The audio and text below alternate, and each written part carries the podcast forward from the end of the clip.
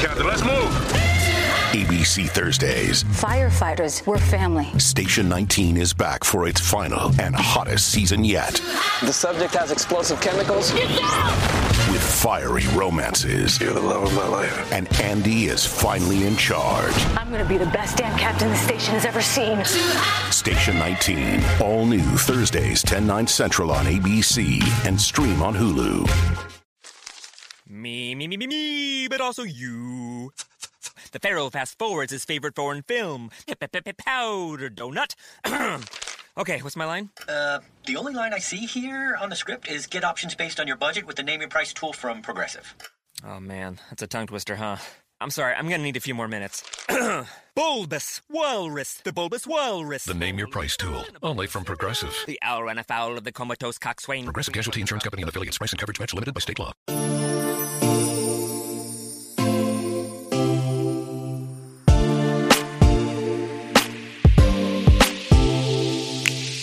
Welcome to Is This Real Life? A podcast that relates the quirkiest aspects of pop culture and reality TV to our own lives. This is your host, Mandy Slutzker. Let's get to it.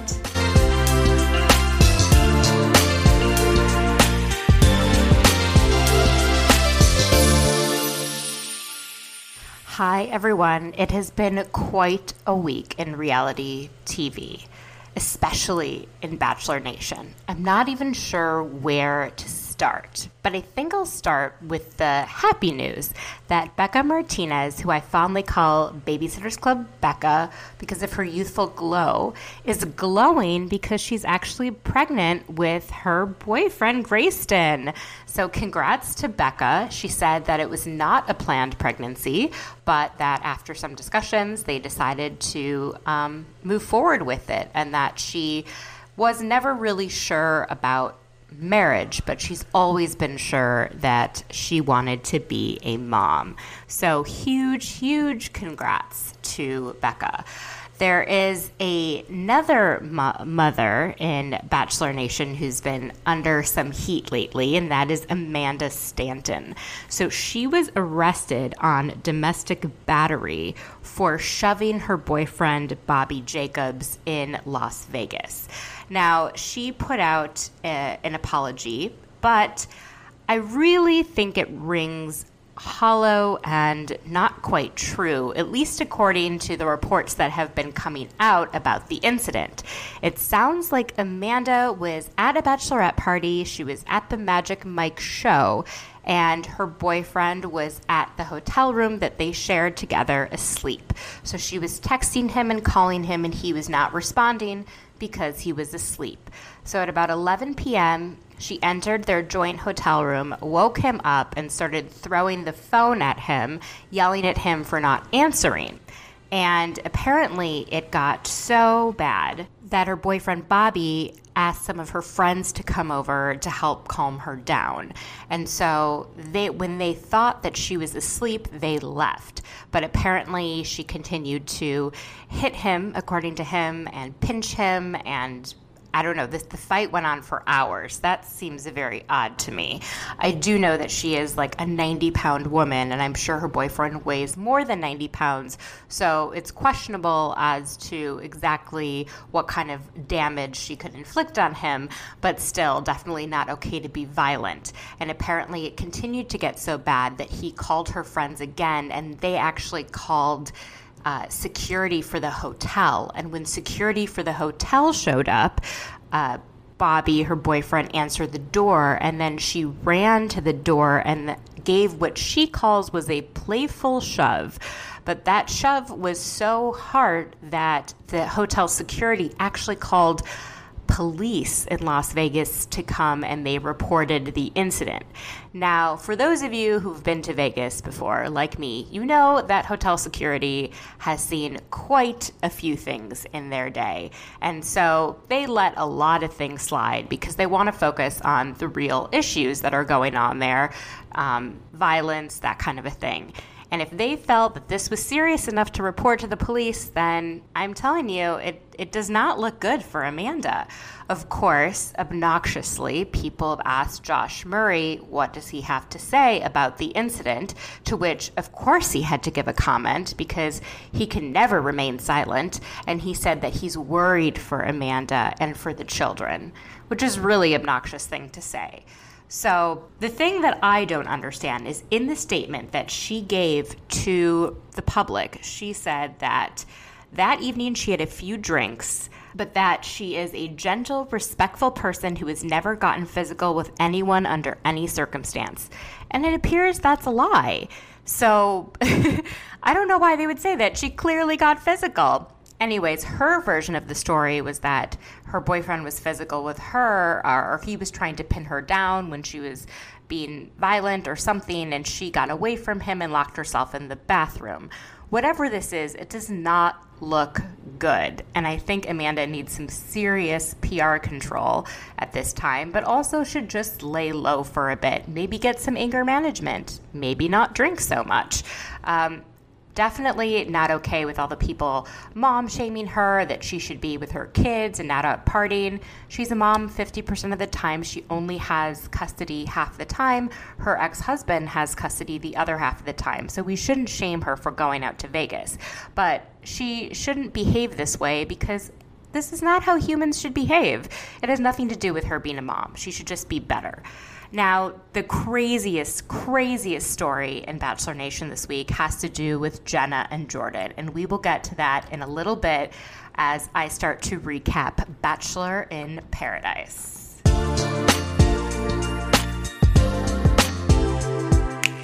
So, we're definitely going to get into Real Housewives of Dallas and Real Housewives of the OC in just a bit, but right now want to dive into the season finale of Bachelor in Paradise because it got cocoa nuts. It started out with Jenna and Jordan going on a very sweet date where they made engagement photos.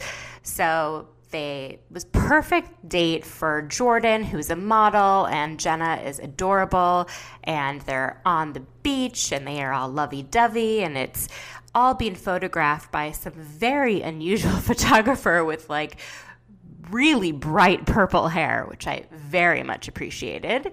And then he asks them to change, and Jenna is given a wedding dress, and Jordan is given a tux, and they pose for wedding photos as well. Jenna seems to freak out a lot at this. She's really nervous, which I understand. I can't imagine putting on a wedding dress for the first time. Um, you're not even sure if you're going to get engaged to this guy, but Jordan was great, calmed her down, kept her, you know, happy and feeling secure and safe, and it was a really sweet date.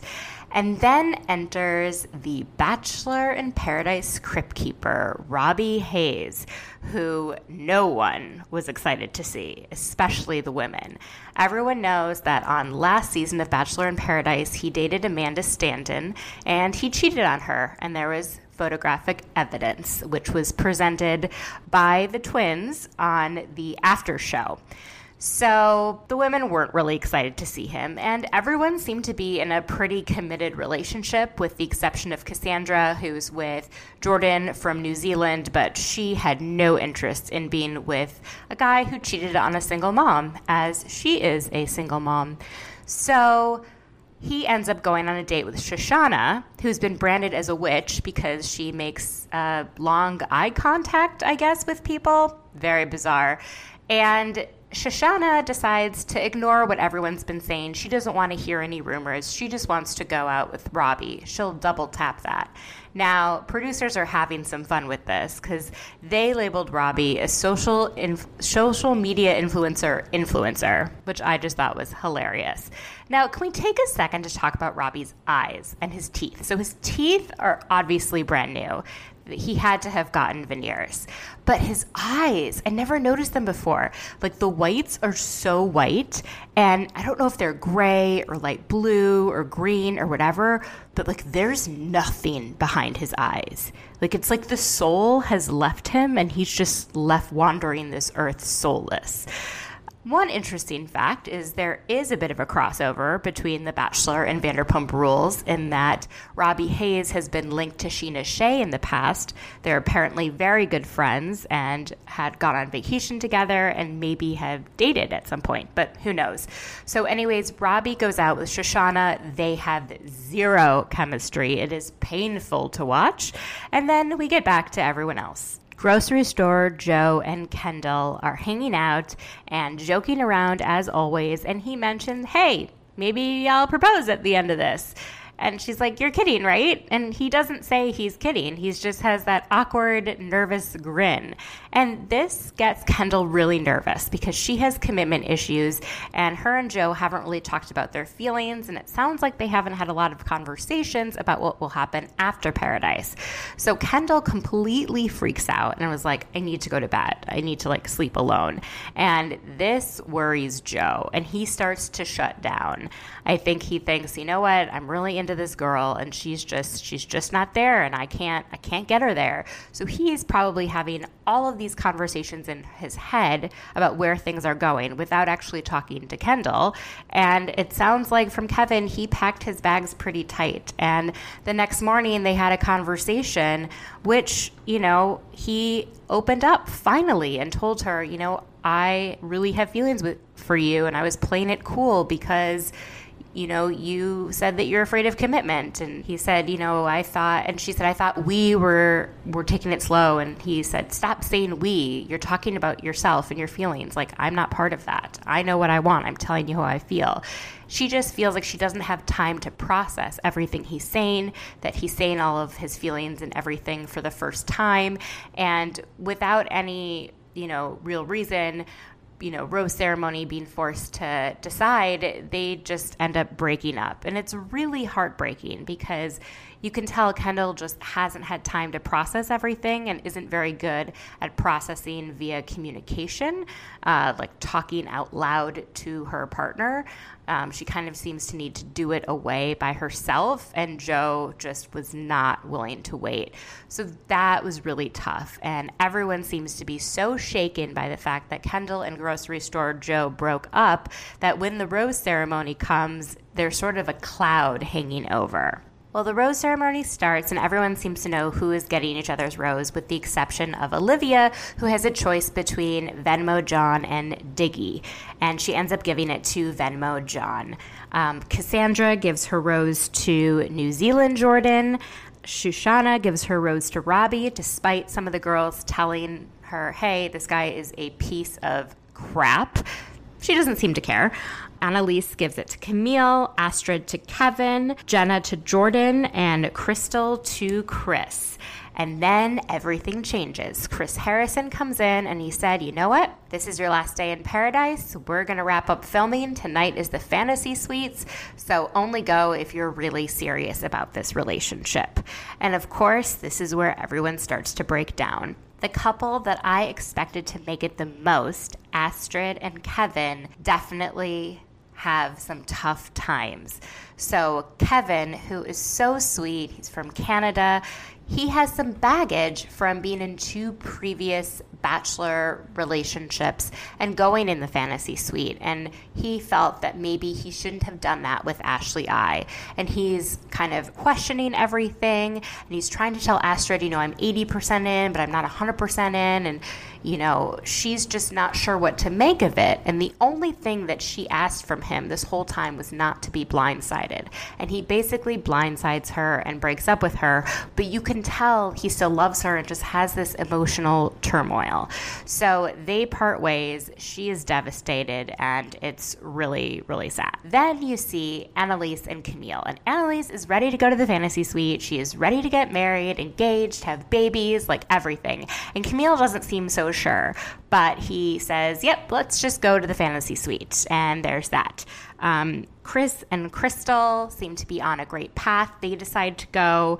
Um, Olivia and John decide that, you know what, they are going to try their relationship outside of paradise, but they're not ready for a fantasy suite.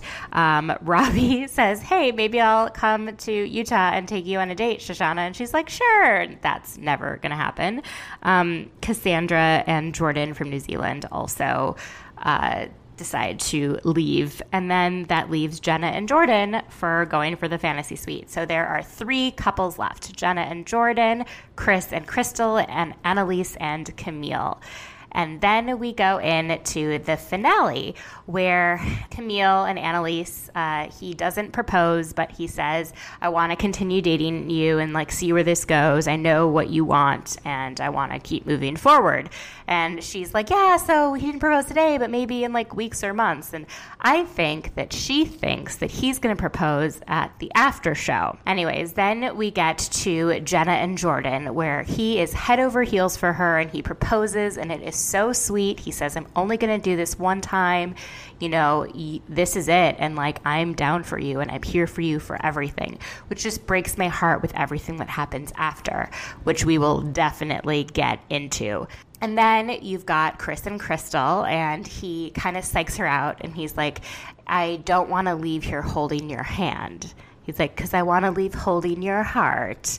So they get engaged. And then we get to the after show. And I think there are so many things that still were left unquestioned. But the big thing that happened was that we found out that um, Kendall definitely regretted how everything ended with Grocery Store Joe.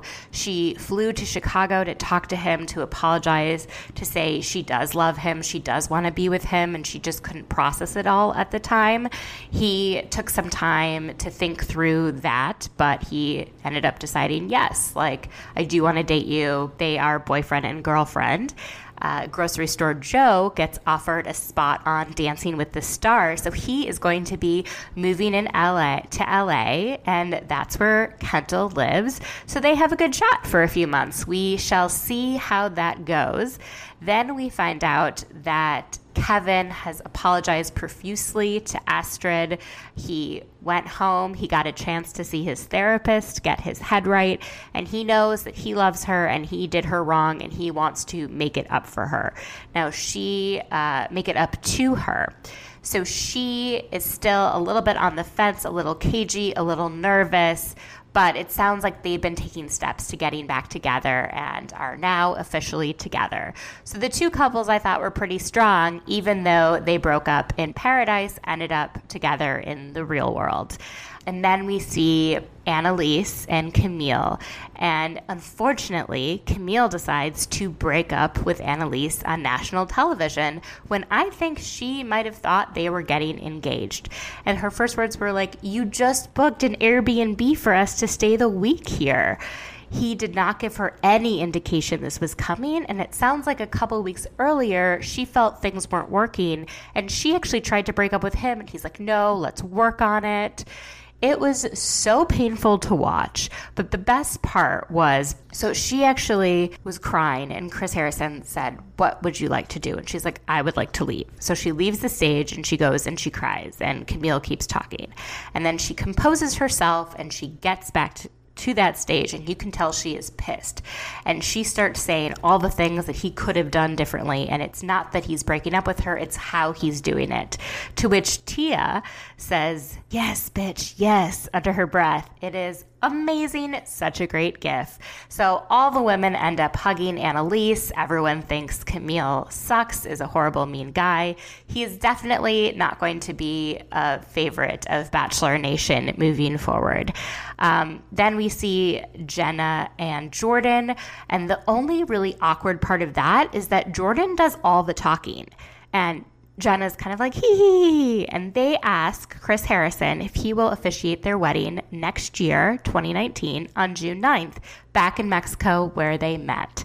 So it sounds like they're pretty serious about setting a date and everything. Just wait, it gets crazy. So then we see Chris and Krystal. They are presented a crystal goose from Chris Harrison as a gift for their engagement because he calls himself the goose and she is her name is Krystal. Um, the really cute part about that was seeing their moms in the audience together. Apparently, their moms have become BFFs, which is really adorable. Um, it also sounds like there were some things that weren't shown on the show that I really wish we got to see. And one of them is that Krystal took Chris aside when he was being a douchebag and was like, listen, you're going to leave here without any friends and you're going to lose me if you don't pull it together. Like, stop acting like you're too cool. Stop being the way you're being and just be real and be honest and be open. And he seemed to have changed since that conversation, but we never saw that conversation take place. But they did allude to it on this after show. He was in tears actually talking about her, how she changed him and everything. I don't know if she changed him, but maybe he finally felt comfortable being himself around someone and it was really beautiful to see. Now, there are a few things that I felt went unresolved, which I really wish they would have talked about.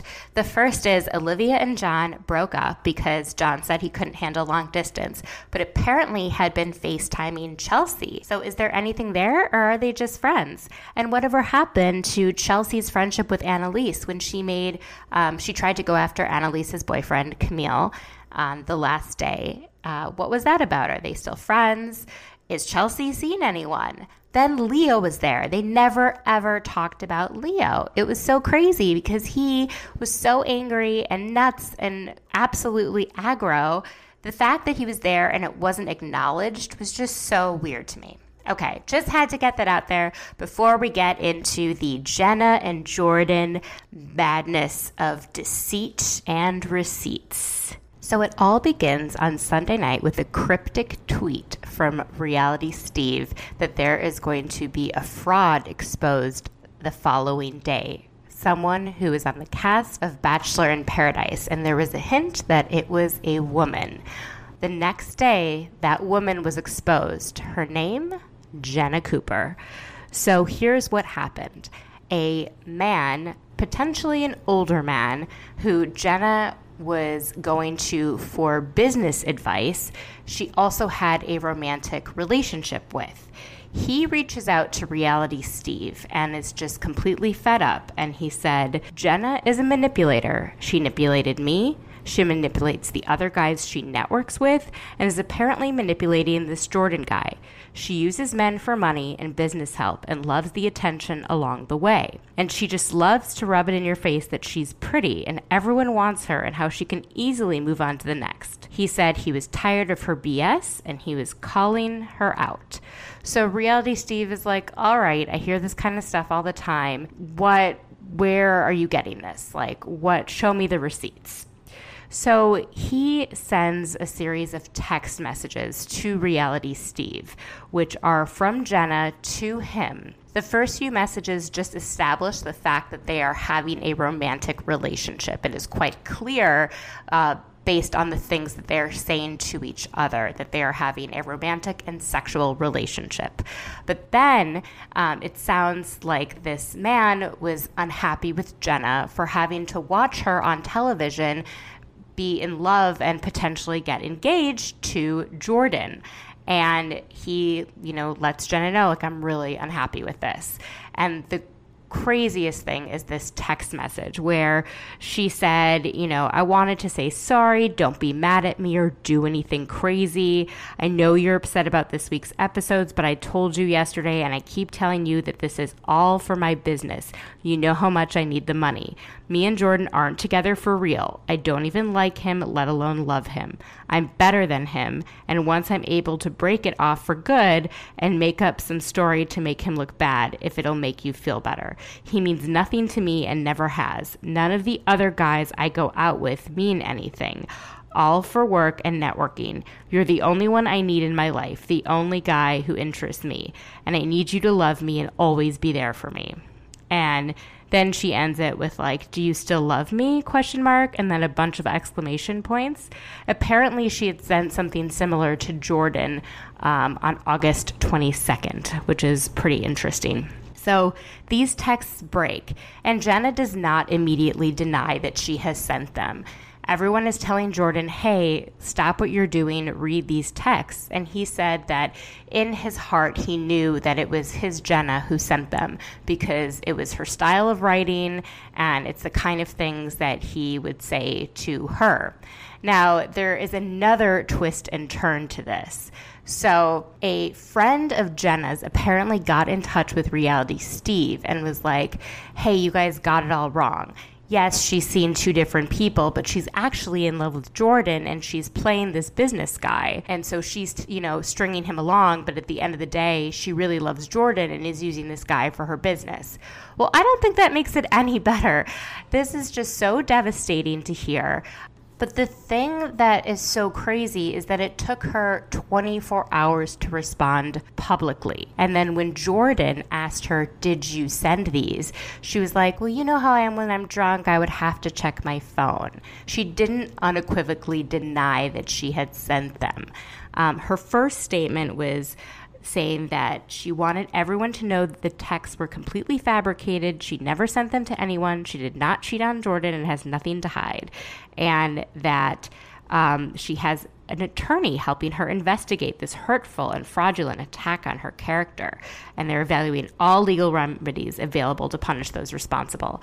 Well, my question is why don't you just go to Reality Steve and say, hey, like, who sent this to you? This is a person who I think might try and malign my character. This is what's going on. Like, let's try and figure this out. But she has not been in touch with Reality Steve. And a couple other things that had been happening made Jordan really feel in his heart of hearts that this was all true and she had been playing him.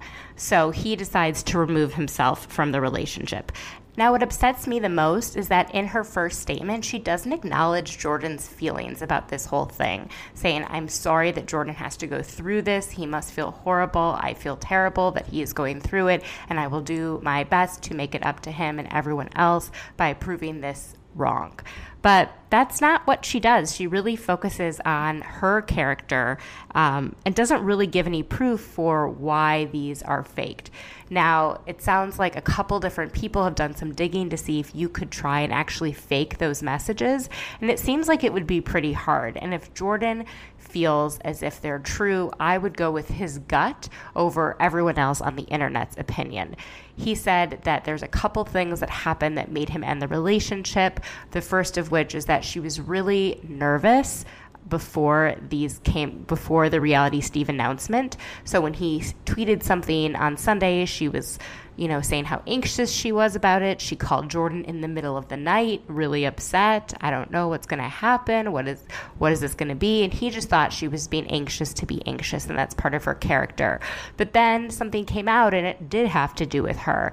And then she didn't deny them immediately. And jordan had actually seen all of the back and forth that reality Steve had with this man that Jenna had been seeing. And between all of those messages, plus the text that we see, plus how she had been behaving and some things that didn't really add up, that's what made him uh, end the relationship. So obviously, we still have a lot to find out about this whole situation. I suspect it's actually what her friend was saying, and that she was really is playing multiple men to make money for her business. And then going on Bachelor in Paradise was another way to boost her business. And along the way, she did find a guy she really liked, but she clearly couldn't fully open up to him because she was still seeing all of these other men.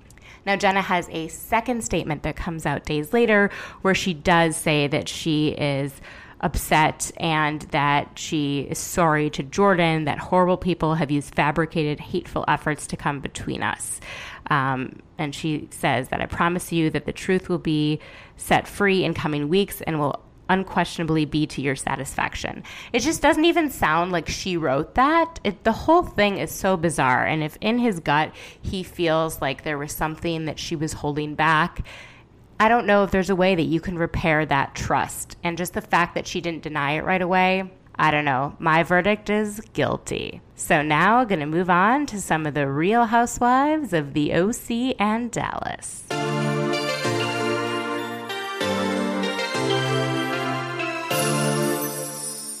So, this week on The Real Housewives of Orange County, we see the aftermath of the crazy fight when all the women are golfing around the situation with Emily Simpson's husband, and he yelled at Gina, and was that abusive? Does it remind Shannon of her former relationship, which was abusive? Blah, blah, blah, blah, blah, blah, blah, blah.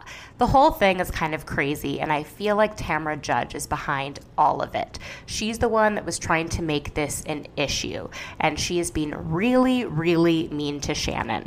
Now, this episode, we find out why. She's actually really hurt that Shannon has not been paying attention to what's going on in Tamra's life, especially around her husband Eddie, who's had a lot of health struggles and has had multiple surgeries on his heart, and that she didn't call him after these surgeries. And instead, it always seems to be about Shannon and her divorce and not about what's going on in Tamra's life.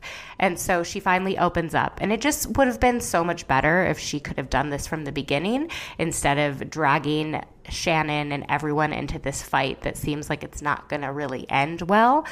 Um, but that being said, Tamra was quite drunk when all of this happened, and we see her drunk scooting. She is on um, still her knee scooter because of her broken foot, and her and Vicki hang out with Vicki's boyfriend Steve. And Tamara is so crazy.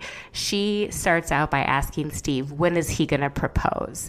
It's such an uncomfortable situation to put a man in and to do it in front of your girlfriend who clearly wants to get married to him. And she just doesn't end at that. She starts asking them about their sex life. She uses the F word things that make Steve incredibly uncomfortable. It sounds like he's a very conservative man. He is quiet. He does not like talking about sex and he does not like having other people talk about his sex life to him. So, not sure that did any favors for Vicki in moving the timeline along with her relationship with Steve and getting engaged. Then, later in the episode, there is more drama with Steve. The man who seems to hate drama and is only on the show because his girlfriend, Vicki Gunvalson, is the OG of the OC, the first housewife ever. And this is who she is, and so he accepts that and is on the show, but you can tell it's begrudgingly. So, Tamra holds a birthday party for her husband, Eddie Judge, and the theme is red and hearts, which seems kind of cruel considering he's had multiple heart surgeries and has a major problem with his heart. But alas, Tamra thinks it's a cute idea, and she has some hilarious headshots of Eddie blown up. They look like they're from the 80s, um, and she puts them up for everyone to look at at the party, and that was that was probably my favorite part of the episode.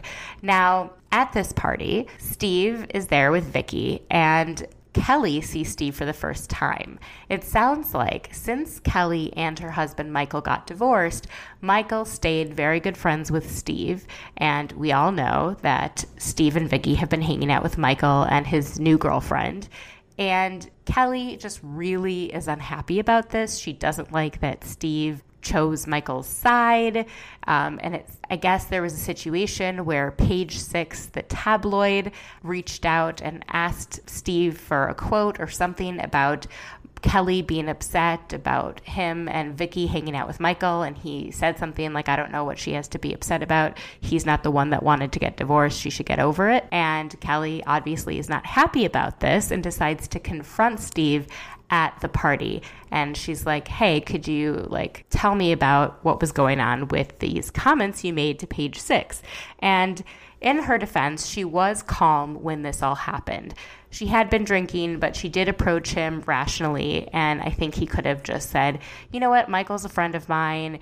I am not used to engaging with the press. I just said what was on my mind. I'm sorry if it hurt your feelings but that's not what happens. Instead, he simply walks away from her. He doesn't want to deal with the drama, and she gets furious.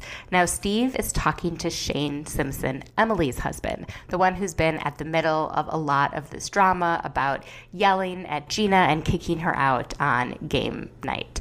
Kelly does not remember meeting Shane before, doesn't seem to know who he is, um, which ends up being kind of funny because she starts yelling at Steve and this guy, who is Shane. She calls him a little bitch and some other not such nice things about him, such as, Who's that dork over there? And finally, Emily's like, You mean my husband? She's like, That's your husband? And they get into it. And Emily Simpson throws down. She is not here for having someone disrespect her husband or yell at him. Of course, her husband doesn't make this any better when he shouts, Are these the kind of people you want to be hanging out with? It's like, Yes, Shane, she's getting paid to hang out with these women. And she is one of the real housewives of the OC. So please stop asking her this question. So Emily is just yelling, and finally she's like, I'll kill you which is just such a crazy, crazy, crazy jump to make. Um, it definitely startles Kelly and everyone else who's around, and that is how it ends. And we go into next week, and the previews look intense. So it will be interesting to see the fallout from this because I really thought that Emily was going to get along with Shannon and Kelly because she is fun loving, she's kind of carefree in some ways, but she's also a boss boss bitch. She's a lawyer, um, you know, doing so many cool things, a party planner. So um, I don't know. I think she probably, unfortunately, got off to a bad start with these women. I hope things get a little bit better um, for her and also for Gina, who comes to Emily this um, episode and says, You know what? I'm having some problems with my husband, Matt. He's gone all the time, and I actually don't mind it. I don't really miss him. I'm not sure we're really supposed to be together.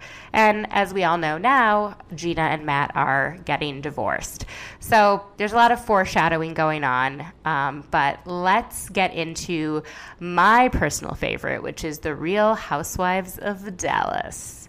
So there's been a lot that's been happening the last few weeks that we haven't recapped, but all of the women went to Beaver Creek, Colorado, and had a great time there. And some of the friendships have been shifting this season, including between Brandi and D'Andra, who started out as not really liking each other. Brandi thought that D'Andra was talking about her use of Adderall to a blog or on a podcast, and it kind of spiraled from there. But they have made up, and it turns out they actually have a lot of fun together. They both really like tequila and to dance and be silly. And this is something that D'Andra really hasn't had an opportunity to do. She was brought up in high society in Dallas and was always expected to live up to her family name, Simmons and never really got a chance, I think, to really be who she is in a way, um, which seems to be very silly and fun and wanting to let loose. And it seems like she can do that with Brandi. So there's a lot that comes later on about that. But D'Andra is also dropping a lot of truth bombs to her best friend, LeeAnne Locken, who has been with the guy Rich for nine years. And last year they got engaged. But since that engagement, have not set a wedding date nor started any wedding planning. And so she's pushing LeeAnne, hey, what's the deal with this? Like, are you actually going to get married? Do you want to get married? Does he want to get married? Like, why are you so afraid to talk about this? And she ends up making it seem as if she's the one that that's holding back. But really, I think it's her boyfriend, Rich, who has been married and divorced three times before. So the episode starts out with her and Rich at dinner talking about their relationship and upcoming wedding, hopefully. And she's like, Why haven't we really set a date? Like, I haven't really pushed you. I've been kind of afraid to talk about it, um, but I don't know why. And he's like, Okay. And she goes, well, do you want to actually marry me? And he said, Yes, I wouldn't have asked if I didn't want to marry you. She's like, So why are we dragging our feet? He's like, Well, if you started planning, then maybe a date would come more naturally. Which sort of makes sense, I guess. Um, he seems like he really does love her and want to be with her. And she says, I really need some reassurance from you um, because for me, like, I want this to be a one time deal. I want us to be together until we die. So he um, basically reproposes to her. Uh, and she accepts again. And she is very giddy over this. And it seems very sweet. And hopefully they can move forward and actually start making wedding plans.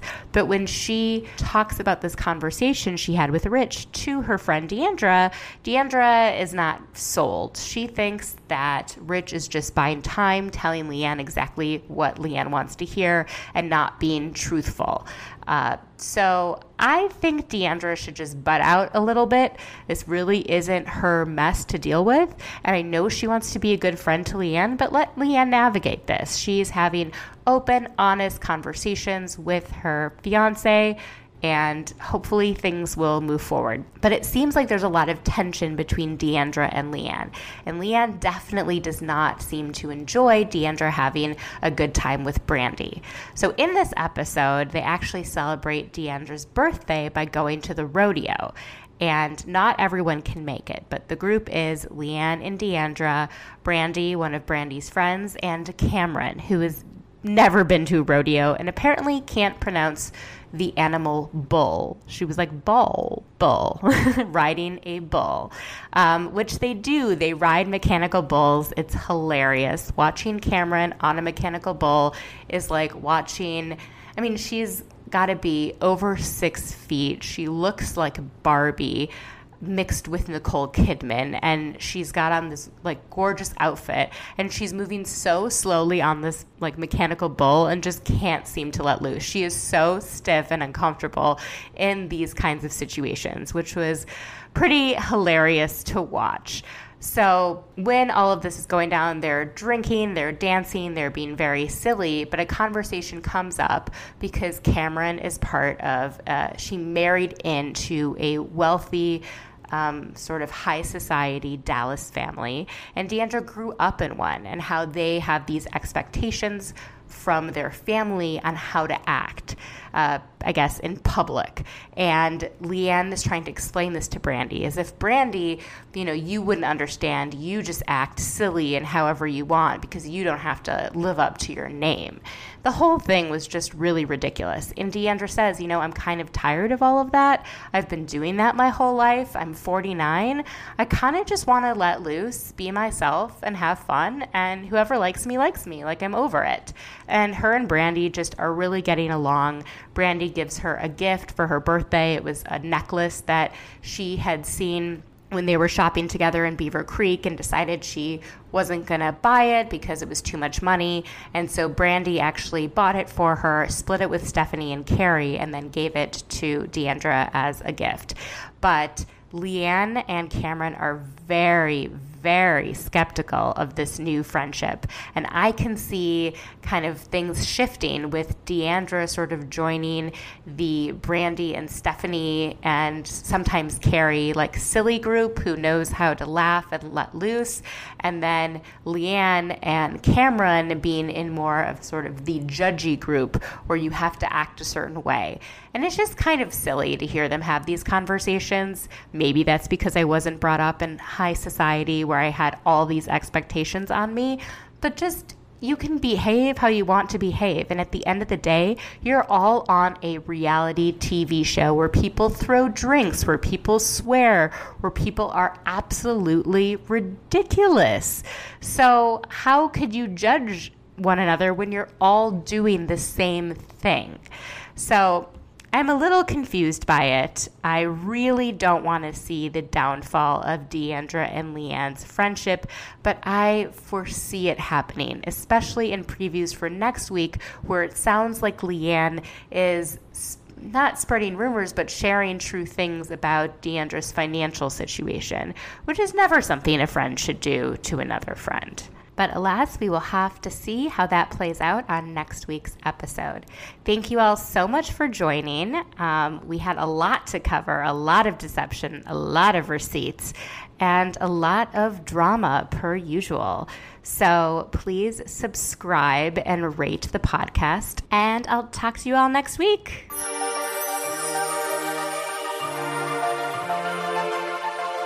So that concludes this week's episode of Is This Real Life? Thank you so much for joining. Please be sure to subscribe on either iTunes or SoundCloud and follow on social media at ITRL underscore podcast. See you next week.